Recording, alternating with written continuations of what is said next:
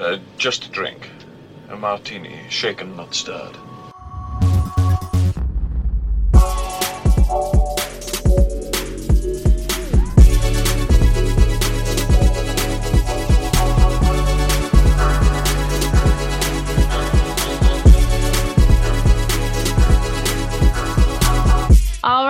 Welcome everyone to this week's episode of Gin and Beer. I am your host Meg, and tonight I am joined once again, I think for the third time, by an absolute fan favorite, my best friend Michael.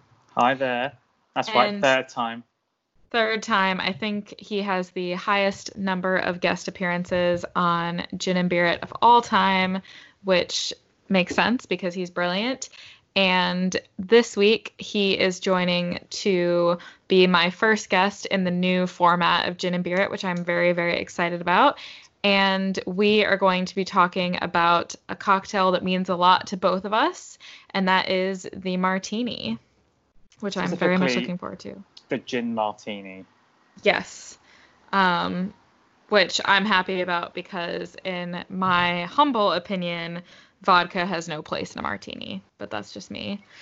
Um, so anyway, let's let's get going because I think that we're gonna have a lot to talk about. So, Michael, first of all, what is your ideal martini? So, I mean, I I'm a massive gin fan in itself, and um, it's only really been the last. I mean, I've always always drank gin, but in the last sort of year, maybe year and a half, because I've become part of this gin club. That's a postal service, and then every month they give you a bottle of gin from around the world that you basically can't get a hold of. It um, has really opened horizons on the taste, the the palate, um, and, and all of that of, of the kind of style of gins. And I think the best way of having a gin for me, I mean, a G&T is great, um, but you, you you get that real sense of flavour um, and layering when you have it in a martini. Um, compared to something like a G&T or another gin-based cocktail, so for me, they're my absolute favourite. Yeah, I completely I completely agree. So do you I mean there and um, we'll get into the different variations later in the episode, but um there are about a million different variations of the martini. I think there's a lot of debate over what actually constitutes a martini and I think everyone it all kind of boils down to everyone else's personal taste. But if you were to make a martini right in this very moment, how would you make it? So it would be a gin of my choice. Currently, I'm drinking a gin that's the first to be distilled in Monaco. So that's La Distillerie de Monaco. Um, and it's a fabulous, very, very uh, light citrus um, gin. So that would be a large measure of that. Um, and then, sort of, I'm currently having a double martini, um, which is technically like two large measures of gin because I need enough to last the episode. Yeah. Um, so that's um, sort of a 100 ml gin, um, sort of 30 mils of, of uh, white vermouth, and we're using the Cocchi white vermouth. Um, the Americano. the Americano, that's right. That and stuff is amazing. We um, are using just the um, the very light yellow zest of the lemon. I personally don't like martinis when they've got um, things like Angostura in them, but that's just my that's just my personal um, flavor preference. So I like very clean, light, dry um, martinis. I'm not a fan of, of, of a kind of overly sweet martini. Yeah, I am very much similar. Um, I will say, like, I think a martini, first of all, I think a martini is a drink that you need to experiment with in order to figure out what is to your taste. And I personally, especially because at least in the UK, we are still in lockdown, I think that that's something that's best done at home. Um, just be, I mean, just biological reasoning that you don't necessarily want to be going to decent cocktail bars and spending upwards of, you know, 15 quid on a martini just for you to find out that you actually really don't like that variation. Um, so I've definitely been experimenting with martinis at home over the course of lockdown and I agree with you that I so I I've actually discovered something really interesting tonight um, because for this show I decided to try the perfect martini which is a martini made with gin and then equal parts sweet vermouth and dry vermouth. Mm. Um, and I also put in a single dash of orange bitters. Um, and the reason why I found this interesting was because that was literally the best martini I've ever had. It was so delicious.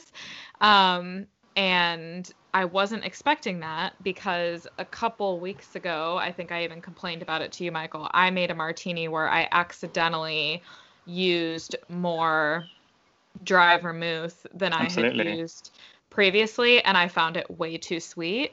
Um, so I thought, you know, I actually don't think I'm gonna like a perfect martini because I don't like the sweetness. Um, and in this martini, there's even more vermouth, and half of the vermouth is actually sweet vermouth. But for some reason, the balance, and I used in this case, I used Sipsmith London Dry Gin, um, a yeah. large measure, and then I used equal parts Cocchi Americano and Cocchi um, de Torino, which is their sweet vermouth and it was and then a zest of lemon. It was absolutely delightful. Um, so that's kind of why I just encourage people to play around with it because I would not have expected that basically a martini variation with double the vermouth would be for me because I but I think like for me it's like if you're gonna do a dry martini it needs to just be a, a, a you know like ha- like basically 12 and a half milliliters of dry vermouth but if you're gonna you know if you do like a perfect martini, the, the vermouth seems to balance itself out. So I thought that was interesting. Yeah, and I think, um, I mean, if going through this sort of lockdown, but also being part of a gin club, we'll be trying different styles of gin. Having bought different bottles of, of vermouth, because I think that's how much we're all drinking at home, um, you realize how integral vermouth is to a martini and how drastically it can change the flavor profile. Absolutely. Um, just something I just hadn't really ever given much consideration, to be honest, um, until we finished our bottle of martini, um, extra dry, I think it was, and um, we just happened to be on a Zoom call with your family, I believe, and we were just sort of talking about it. And I ordered a bottle on a whim, and realised of the Cocchi Americano this is, and realised how insanely delicious it was um, for a sort of martini, and, and it's become our go-to vermouth now. Um, it's it's absolutely yeah. my go-to vermouth. Changed my life. Yeah, it um it's changed mine as well, but I completely agree. And I actually mentioned this on the episode that I recorded about Negronis because I make a Negroni now with um, de Torino instead of Martini Rosso. Um, yeah which some some might argue is is on the sweeter end for a Negroni. But um, one of the things I pointed out there is a YouTuber who I, I genuinely think I'm going to end up bringing him up on every single episode of this podcast to the point where like I should probably just have him be a sponsor. Um, but he he's called the educate he's he's called Leandro, but his channel is called the Educated Barfly, and he just does um, cocktail tutorials. He's awesome. I've learned so much literally just from like binge watching his YouTube channel. Um, but one of the things that he points out just about cocktail making in general you know specifically for like martinis and negronis is that gin and vermouth are both proprietary spirits. So no two gins and no two vermouths are going to be the same because they're very much mm. based on what botanicals, whatever the maker is using. Um, so that that's what that's exactly like what you said that the the vermouth is going to drastically change the drink. So I absolutely think that even though tonight uh, a perfect martini made with Sipsmith and then Cocchi Americano and Cocchi de Torino. That was one of the best cocktails I've had recently. I guarantee you that if I made a perfect martini with I don't know, Hendrick's and then Martini Extra Dry and Martini Rosso, I would probably hate it. You know, it, it's just Yeah. like it's completely based on the actual combinations of everything that you use. And what for me, like I, what I've super enjoyed doing because we now we've we've sort of you know over the the last sort of year, um, we've been like replenishing as well, but we've um, amassed a gin collection of something like 18 gins in the house now. So Mhm. We could open like one of those speakeasies, um, prohibition bar type type places, um, but having that variation, and you realize because like we have gins from America, um, Canada, Britain, France, um, Australia, um, God knows where else, Italy, and they're all completely different, and the way they're made is also different. So um, this gin from Monaco is very, very citrus heavy, and that's um, to reflect a lot of the citrus fruit that grows in Monaco. Um, and it and it has that really kind of like lemony, um, kind of orange blossom taste to it, but not not in a kind of fake way, um, but in a kind of subtle way. Yeah, then- that sounds perfect for a martini. And then there are some kind of other gins that I mean we've got one, from France that is distilled with with um, with grapes. Um, that has a very very different. It's a it's a much heavier gin, um, and that's completely wild. And then we've got a sort of um, we've got a gin, from Hong Kong that's um, got kind of blossom flowers in it, and again that's got a very soft um, very soft, delicate flavour. So you can you, you can really experiment and and get quite merry by sort of having a little cocktail party at home. Absolutely, which is basically what I've done over the entire course of lockdown. Hasn't everyone in the country? I hope so. I hope so. I, I I mean genuinely like we all joke about our the alcoholism that we've all collectively formed, but I actually like you know, even though it's it's cocktails and maybe not something super intellectual, I like I actually feel like I'm going to walk away from this having learned a new skill because I actually feel like I can make decent drinks now and I've I've it I've really come to enjoy it.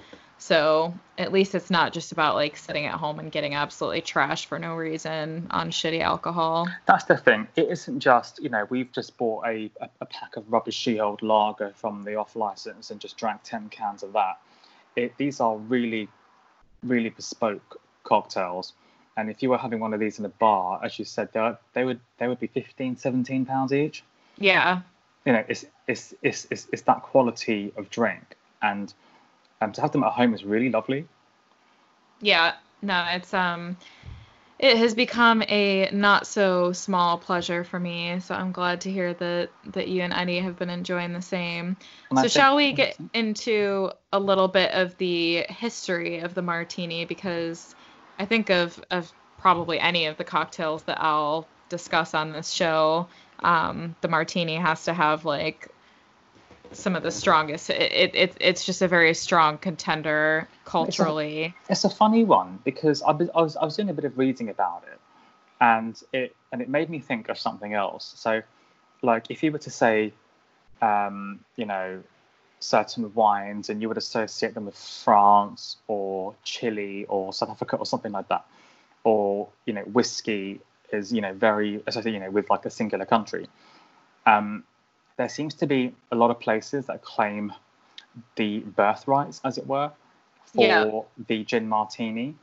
And I've I, I've been doing a little bit of um, you know internet searching, and um, it, there doesn't seem to be a consensus that I can find at least. I mean, I may well be corrected um, of where the martini comes from. And then I did find a website called Gin Foundry, and they refer to somewhere in California called Martinez that claims the birth of the martini, so much so they've got a plaque in the town centre from the year 1870. And that reminds me so much of that thing that happens in um, in kind of the UK where everyone says that pub in my town is the oldest pub in the country and is the, Yeah. and and there seems to be 15 of these oldest pubs in the country, but there can only be Yeah. one. Um, and it, that's what I immediately thought of, where a town will just claim it because they're they're they're they're associated with that drink, but Yeah, they so don't for- necessarily own it as such. Ex- yeah, no, I, I that I found similar in in my research, and for people who aren't familiar, just because I wasn't before I started looking into this, a Martinez, the drink, is a cocktail with gin, sweet vermouth, maraschino, and Angostura bitters. Um, so similar to a martini, but not, Yeah. you know, it, Not it's not. as not as I was not it's not as I was serving martini. No, no, no, absolutely not. Um, and so yeah, so actually, Sipsmith has a uh, has a decent history of the martini that I can link in the show notes. But they give a couple different versions of the story. But I completely agree with you that um, there is absolutely not a consensus. I think that it's kind of up to the point where everyone can just decide to believe the story that that tickles them the most. Um, but one of the stories is that Professor Jerry Thomas, who wrote the Bartender's Guide, um, which I think came out in 1887. This is I I'm pretty sure that like my great grandfather had a copy of this book. Um, I think at least in America, it's like a very famous um, bartender's guide, basically. Um, and people claim that he invented it. Um, well, he invented the Martinez. Um, but the issue with this is the story is that the edition that included the Martinez, the 1887 edition, was published two years after he died. And um, as I said, the the Martinez is not it's not exactly a martini, so it's it's a bit it's a bit questionable to say that that that was the birth of the martini.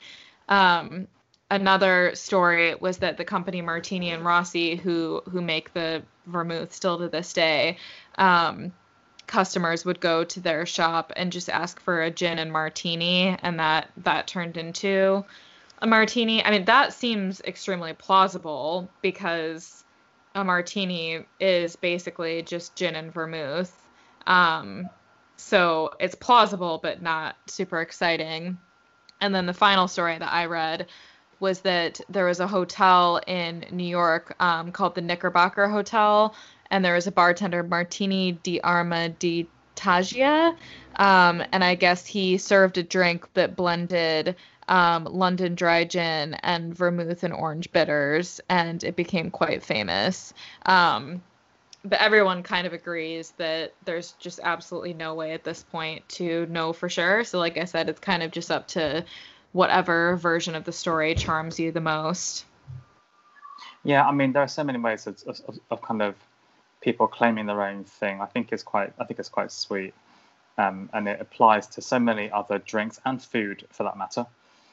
Um, Absolutely. And yeah. there's also just, I mean, there's this, you know, because I've always thought this about films and stuff like that. Like, it, th- I, I think we're to the point in society where is is there really a such such a thing as an original idea at this point? I think that everything in the world, like you said, whether it be a cocktail or a food recipe or a book or a film or a musical or architecture, like everything is some sort of inspiration of something else.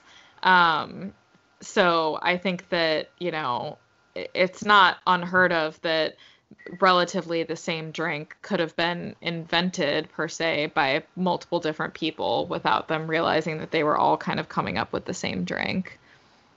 Yeah, exactly. And I think if you can take your basic recipe or one that you find the most delicious, because I don't think there's a right way or a wrong way personally of serving it. I personally don't like too much of a of a kind of sweet angle to it. Um, I'm not crazy on a dirty martini either. I find them way too salty.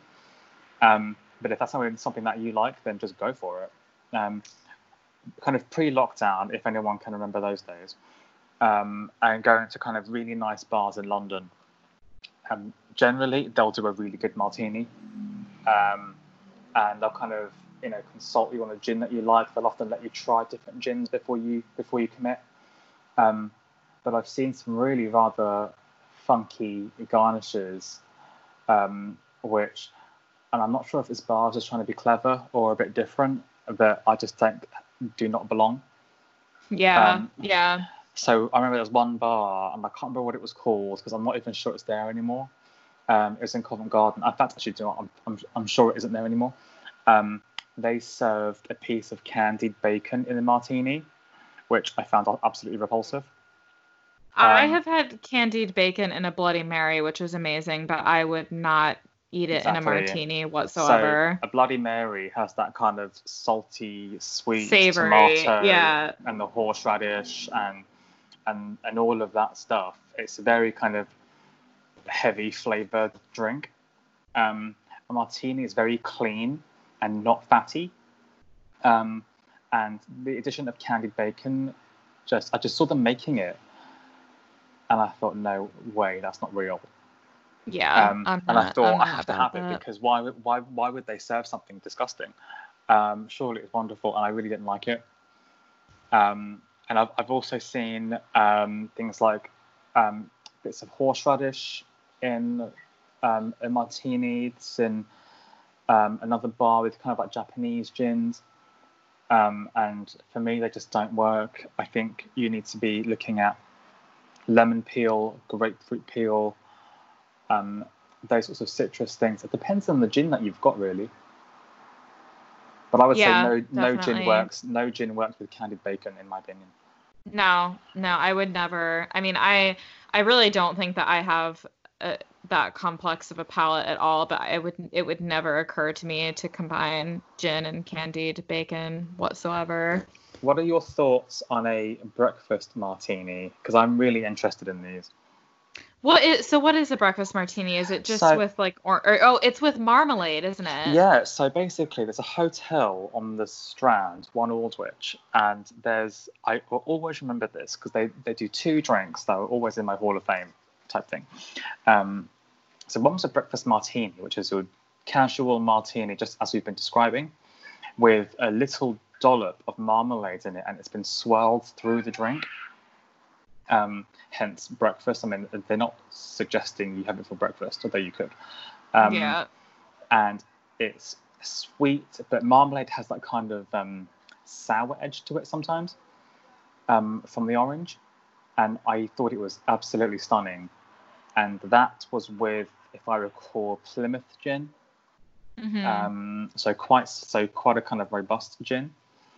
Um, and the other one, which isn't which isn't martini, but I'm going to say anyway, um, was a champagne-based cocktail with gin and cucumber liqueur Ooh. um, which was absolutely incredible. I'm trying to find a way to remake that, but I'm struggling. Yeah, it, it's hard with those different liqueurs as well because if they house make any of that, it's very difficult to Exactly. recreate. Um, no, that that's both of those drinks sound incredible. I am definitely keen to try the the breakfast martini because I had read about that. Um, and it sounds delightful. I mean, in terms of this is a good segue into variation. So you already mentioned the dirty martini. The dirty martini was actually the first martini that I ever had. Um, so anecdotally, I think it was a Tuesday afternoon, and um, me and Oh, Michael's, um, yeah, I know. uh, me and Michael's friend Elizabeth, who's previously been on the podcast talking about her wedding, um, she uh, had had a rough day at work. Um, we worked at the in the same office, and she was is she's really actually not the type. Um, she's very she's much more sensible in in how she enjoys her weeknights than I am for sure. So she's not one to suggest usually a Tuesday night drink, maybe a Thursday night drink, but not a Tuesday night drink. Um, and she messaged me and asked if I wanted to go to Dirty Martini. And so it's one of those friends where, you know, I was like, if you want to go for a Tuesday night drink, you are having a bad day and I I want to be there for you. So we went to Dirty Martini of all places in London, It is, which a, um, it is a good bar. I like it. It's fun. yeah, I mean, you know, if you're gonna have your first of something, you might as well go to a bar that's named after it. um, and we went to Dirty Martini, and it was it was great. So for those of you who don't know, a Dirty Martini, um, Michael kind of alluded to it earlier, but a Dirty Martini is basically the same as a classic martini. Um, it you know it's gin and and dry vermouth, and but it's well at least how I make it it is equal parts dry vermouth and olive brine. Yeah. Um, It is, and I would say, apart from a Bloody Mary, in my opinion, I think it is the most divisive drink in existence. I think that people either absolutely love it or they are completely repulsed by it. I happen to be a person who could eat an entire jar of olives in one sitting.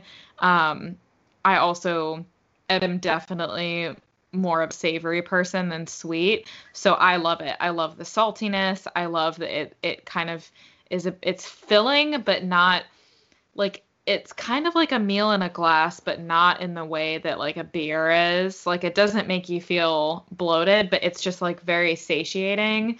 Um, so, like, you're not saying it's the Guinness of martinis.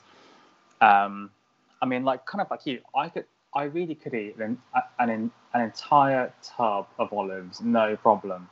But for some reason, the addition of olive brine to the drink just makes my stomach go a bit funny. Um, I, re- I well, I it is really- it is a lot really of salt. don't like it's a lot of And salt. that's that's the thing. I, I think for me, in a, in a food like an olive, um, that often has other stuff in it, um, I think is absolutely fine. But the the addition of that in in drink form just doesn't do it for me. And you're right; it's just completely divisive. And you know, um, Dirty Martini saw fit to name their chain of bars after it. yeah. Um, but it's just it's just not for me. no, I um, think that's absolutely fair. I, I, do think like say, I think it's something that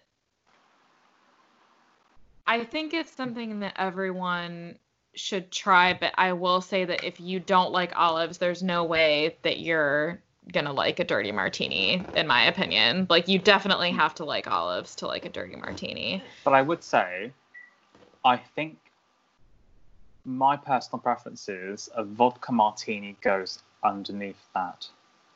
Oh, absolutely. But I I mean, I think I'll probably end up reiterating on every episode of this podcast, but I, vodka is just the absolute uh, pun intended, I suppose. Um it, it's just like it, it I, I it's just my absolute bottom of alcohol. Like I I know that it has its time and its place, but like and this could be a whole separate podcast, but honestly, the problem with vodka for me is that every single drink that I enjoy that is that has vodka as a foundation, I have found a variation with another liquor that I enjoy just as much, if not better.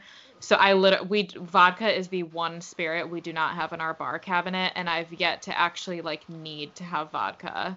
Um, so we now have three vodkas at home, which I never thought we would do. And it started with the Watsons, um, giving us a um, Australian vodka as a housewarming. Because for me, principally, the reason why I wanted vodka was to make espresso martinis. mhm. and that was simply the only reason why I wanted it. And um, I've I've been trying it um, ind- individually, and I realised there's quite a lot of flavour profile in different vodkas. But Mhm. um, but for me, I'm I'm a gin person.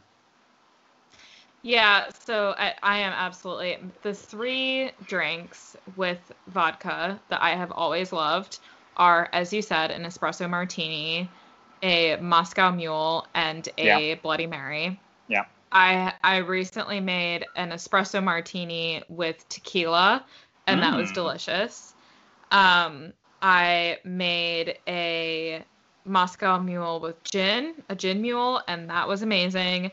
And I also much prefer a Bloody Maria, which is a Bloody Mary with tequila instead of vodka. Oh, wow. Um, yeah, so I but like it's it's not like I it's not like I refuse to drink vodka. Like I my parents have Tito's vodka in their house and Tito's is really nice. Um and if I'm going to drink a vodka based drink, I'll drink it with with Tito's, but in my bar like I've just I keep finding successful ways to avoid buying a bottle of vodka and I'm kind of okay with that.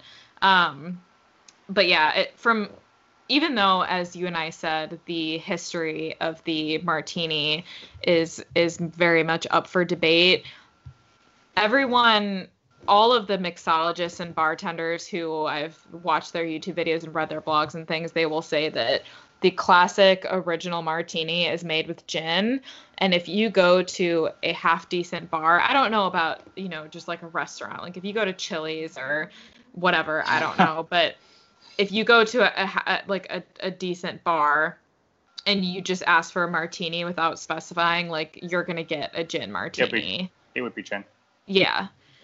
Um, so yes, yeah, so that's the dirty martini. The dry martini is basically what Michael described as his ideal martini. So it's literally just um, a large portion of gin and dry vermouth to taste, basically. Um, a wet martini, the only thing that differentiates a dry martini and a wet martini is that a wet martini just has more dry vermouth. Um, so the more vermouth that you use, the wetter the martini becomes.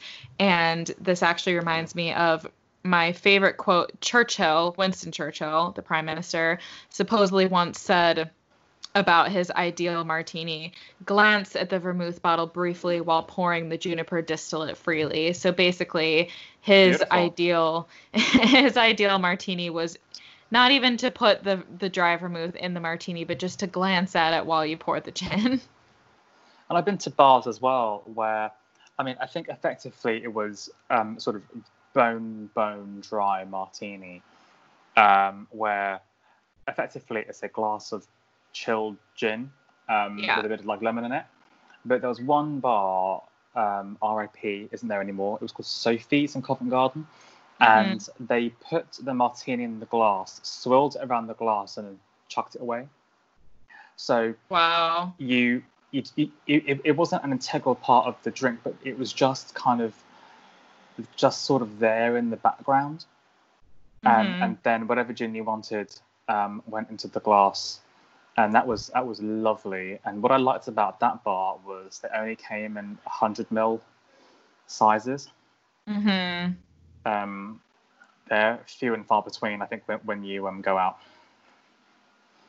Oh yeah, absolutely, absolutely. I mean, me- measures in the UK are a super bizarre thing. I only realized embarrassingly recently, considering I've lived in this country for four years, that because I I always because I know that like at least in London, a single is 25 milliliters and a double is 50. 50. Yeah, um, and that that's I've known that. That is something that I've known for, you know, a while.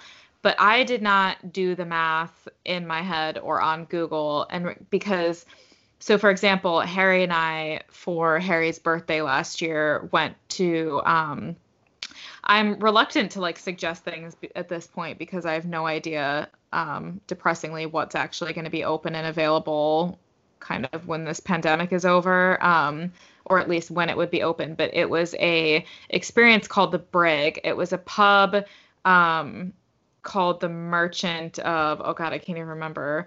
Um, Merchant of Bow Lane, I think. Um, I so and, want to say Merchant of Venice when you when you say that, but that's Shakespeare. Yeah, something, something different. Um, this is it's in the city of London, but the pub has this experience called the Brig, and it is the it is London's smallest cocktail bar, and basically you go in, um, and it only fits like four people plus the bartender, I think, so it's absolutely oh, wow. tiny. But basically, you pay by the hour. Um, so I think it was like 60 pounds a person for an hour, which is not cheap.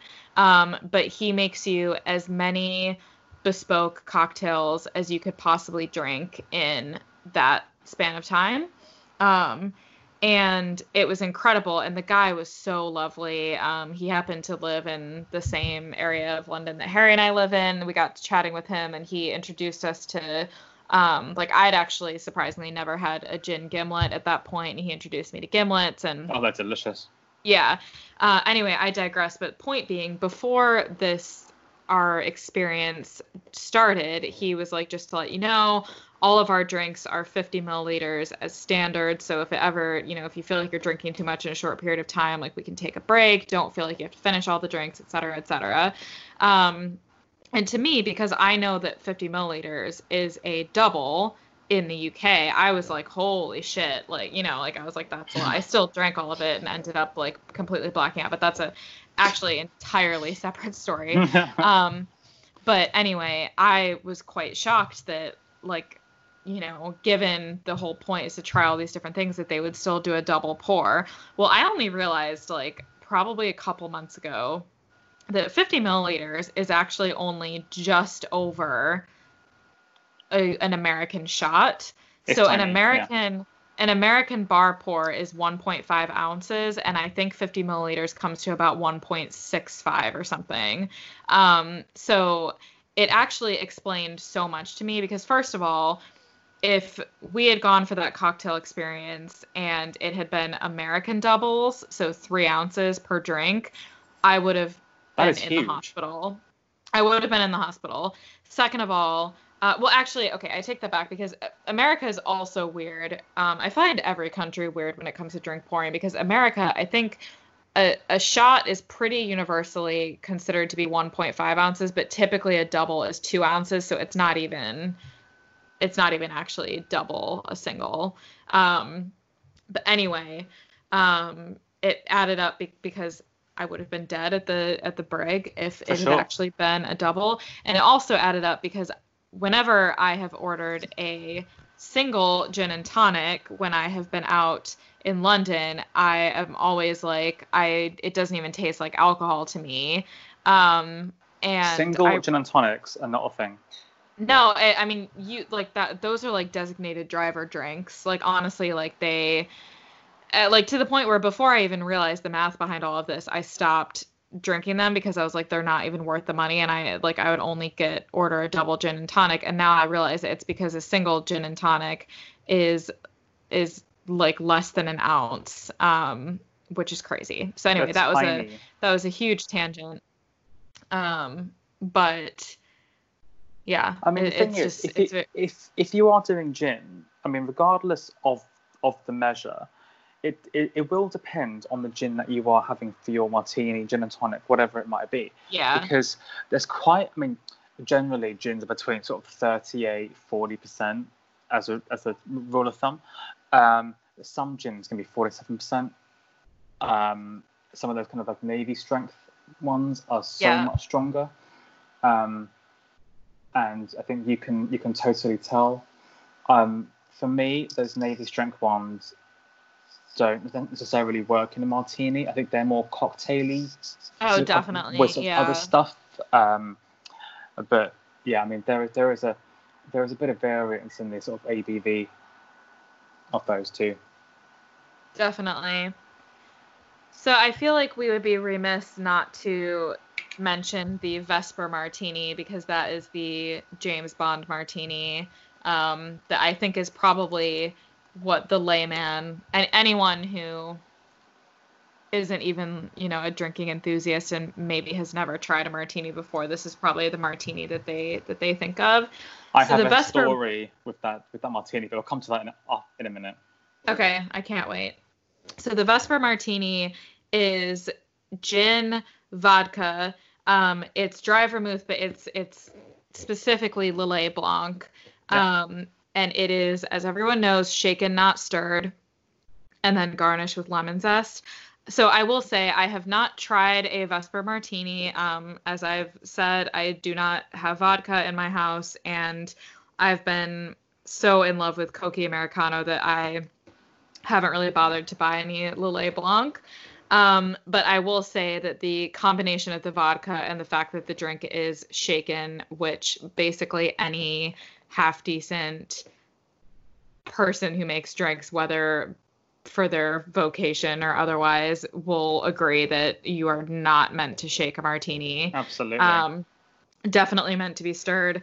Um, because of that, I don't really think this drink is for me, but it is definitely worth mentioning because of its notoriety. Yeah, I mean, for me, I would never, and I think if you go to any good bar, as you say, they will never shake a martini ever. It will just be lightly stirred and then poured into the glass. Um, I think it changes the flavor profile of the drink if you do that. Um, so that's kind of the one thing. I mean, the the Vesper Martini. I mean, a they're lethal, um, but um, I was doing a bit of reading about it because um, if you're using obviously the, the gin, the vodka, I mean, Lillet Blanc, you may not be able um, to get. I mean, it's freely available in, in the UK in like good good shops will kind of stock it.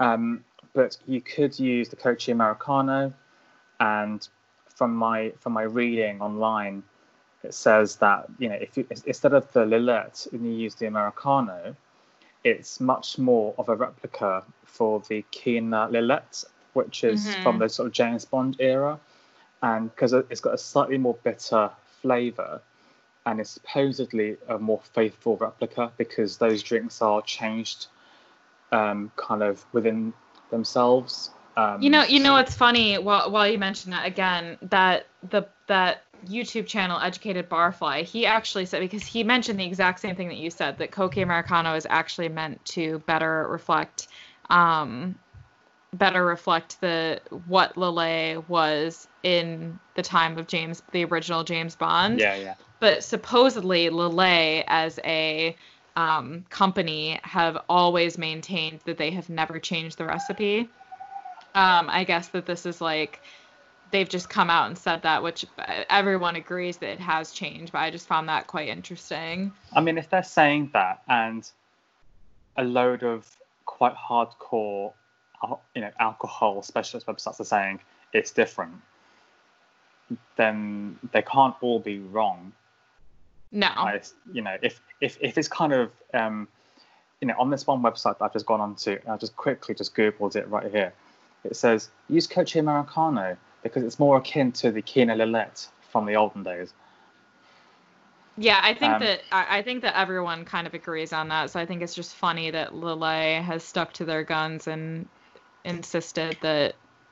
I mean, but a, but a, a vermouth is effectively a wine, isn't it? So It's a fortified wine. It's a fortified Um, wine. So grapes are going to, you know, like grapes and how we produce them is going to change over the course of, you know, 100 years basically. So it'd be kind of ridiculous to say that it's exactly the same. it's sort of like you know with with things like wine harvest weather um, weather soil all these sorts of things can change the way that grapes that grapes grow and that's why you get different wine vintages Yeah. um, so it's the same with you know that for me that just e- explains that you can't statuary replicate it like you could um, certain beers i think for example um, because they it's, it's it's a, it's a different crop for that for that drink um, Absolutely. I think it's a little bit different, but the Vesper Martini, I'm not going to say I like it because I think they're a bit too pal in your face. Um, but the first time that I had one, I think I was about 19 and I was at university, and um, and I was and I was turning 20. So my friends took me to Manchester, and we stayed at the Lowry Hotel, which was this incredible um, hotel. It's the first five star in Manchester, and they specialised the bar in Vesper Martinis. Mhm. And I don't remember leaving the hotel and going out in Manchester. I just remember staying in the hotel the entire time and drinking drinking these, these exceptionally delicious slash expensive martinis. I love it. Everyone has to have a classy night like that. Classy, expensive when you're a student and you have no money. Oh yeah, absolutely. So what so do do you have any other variations? Those are all the ones that I noted down.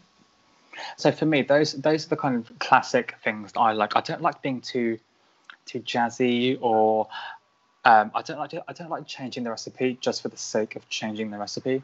No. If it's nice, it's nice.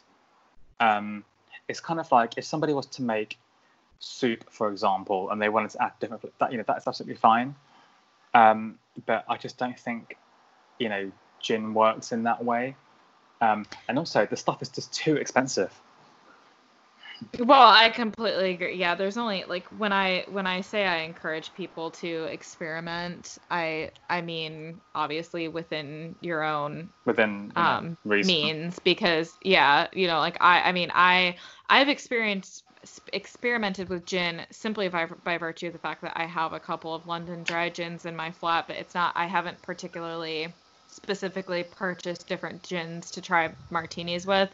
And once I bought the bottle of Cocchi Americano and enjoyed it, um, I've stuck to that. I haven't tried any other dry vermouths in a martini. So yeah, it's it's definitely just find what you like and then feel free to stick to it. I, I think the other thing worth noting is that I believe in the 80s there was this huge movement towards all these cocktails that people basically called martinis, even though they don't really even resemble a martini. They're basically just served in a martini glass. I think the espresso martini is a good example. Um, although I don't think the espresso martini even came out until the 90s. Um, but, but there's what, the key lime. What a drink. Yeah, the the key lime, yeah, the espresso martini I, I love, but there's the key lime martini or key lime pie martini, um, which my mom used to order those when we went to this Chinese restaurant, PF Chang's, and they are actually delicious. Um, the one that she ordered, I think, I, I think all of the kind of kitschy variations of the martini are vodka based, if my memory serves. I don't think any of them are made with gin, um, but the key lime was I think like a it was vodka. I think it was some sort of cream base, um, you know, or like lime creamy lime liqueur or something like that. And then the rim, which is my favorite that she would let me lick, um, was like a graham cracker, like crushed graham crackers that they rimmed the glass with. Um, but it's like a super tacky. Wow yeah, I mean, and that that's also a dessert cocktail for sure. It's not like my mom would just drink like seven of those. She'd have literally one. Um, I'm sure. And then there's there's also like the lemon drop martini, which to be to be fair, I have had some nice lemon drop martinis in my day, but again, that's a vodka based drink, and like you said, like they they're they're real. I, I really think that they just use the word martini because of the type of glass they're served in. That's um, what I. Um, I mean, that is my opinion as well. So, like for me, when I think of a martini that isn't a martini is the porn star martini. It's a yeah. vodka base with a passion fruit. I think there's lime, vanilla, and then yeah. like a little shot of prosecco or champagne on the side. It's not a martini in, in any sense of the word. It's just served in the same glass. Yeah. I no, mean, completely. Lovely. I'm actually not a porn star martini fan whatsoever. Um, they're too sweet for me. I'll but take you to a bar where they make them nice, and I'll and I'll show you.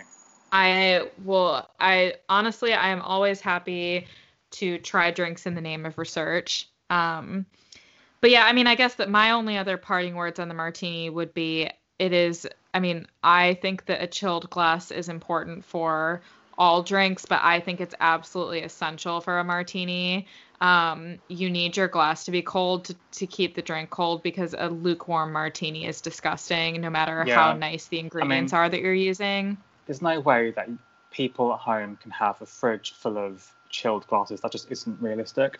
But just chucking in ice cubes while, while you're making it five yeah, minutes beforehand. Absolutely. While, while I mean, to be to be honest, I I pop I'll if I know I'm you know like today for example I knew I was going to enjoy a martini later I I put one of my glasses in the freezer and it got nice and chilled um while I was making it. But yeah absolutely just putting an ice cube or two in the glass while you're making it is definitely it, it will make a difference. Absolutely because as you're right if it's warm it's going to be gross. So what is as as a parting note, Michael, what is your most sentimental association with a martini? Like if you when it comes to a martini, if you could squeeze your eyes really tightly shut and go back to any moment where you've been drinking a martini, where would you go back to? I think when so what I remember this and in my head at the time I thought it was really really classy and it probably is still classy but not how I remembered it. It was when at university we'd all graduated with our master's degrees and we'd all worked really hard and we went to a bar in Oxford, and we it was a very fancy cocktail bar. Raoul's, it's still there, and we had gin martinis um, because it was a kind of grown-up style drink at the time. We were like what 21, um, and um, I can't recall the gin. I can't recall what was in the the garnish. My memory was that we'd all completed our, our kind of degree and I was with my housemates who are now some my best friends, and we'd had these wonderful drinks, and it was like a really sunny day, and that's like a memory that I, I will always remember. I love that. that is a great memory. And so, as part of my new gin and beer format, I am always going to close with me choosing a version of the drink that I would most closely associate with you as the guest. Wow. Um, and while I would love to choose the perfect martini because you are perfect to me, I think I would just have to go with the absolute most classic dry martini because you, Michael, are classic. You're classy. You're very clean you. and crisp. And I could have you any day of the week. Fabulous. I'm always available at your disposal. Thank you so much for joining, Michael. I think that nothing sums up the martini better than the quote from H.L. Mencken. I have no idea who that man is or was, but he said, Martinis are the only American invention as perfect as a sonnet. And I completely agree. I agree as well. And thank you, thank you so much for having me on for the third time the it's a bit different because normally this is a bit of an event. We meet up and we have dinner and we have a bit of a night of it together and we record these podcasts. But this is the first time where we've done it remotely. I hope you know it comes out well, and I really want to be on again because this is one of the best things ever, and you're a fantastic host. You will be on as many times as you will agree to come on. Thank you for joining and I agree. It's a shame that we have to be apart this time, but maybe it's secretly for the best because we might have just gotten too drunk on martinis and then that not is, even been able to record a coherent episode. Absolutely. All right. Thank you so much, Thank Michael. So I love you much. very much. Love you too. All right. So, thank you so much, everyone, for listening to this week's episode of Gin and Beer It. It is a pleasure as always, and Michael is one of my personal favorites to have come on the show. I do apologize for um, the slight downgrade in audio quality this week as we had to record virtually. I'm hoping it's not much longer until we can start recording in the studio together again. And I am just looking forward to more weeks of Gin and Beer It. Please if you have any requests for drinks that you would like covered on the show, or if you would like to come on the show yourself, you can email me at ginandbeeritshow at gmail.com. I'm on Instagram at ginandbeeritshow, on Twitter at ginandbeeritpod. The website is www.ginandbeeritshow.com. And as always, I am uploading every Thursday a cocktail tutorial on Instagram TV. That's at Gin and Beer Show, where I will try to every week tie the cocktail into that week's podcast. So this week you can expect a martini tutorial. Thank you so much, everyone. I hope you have a great week, and I'll chat to you next week.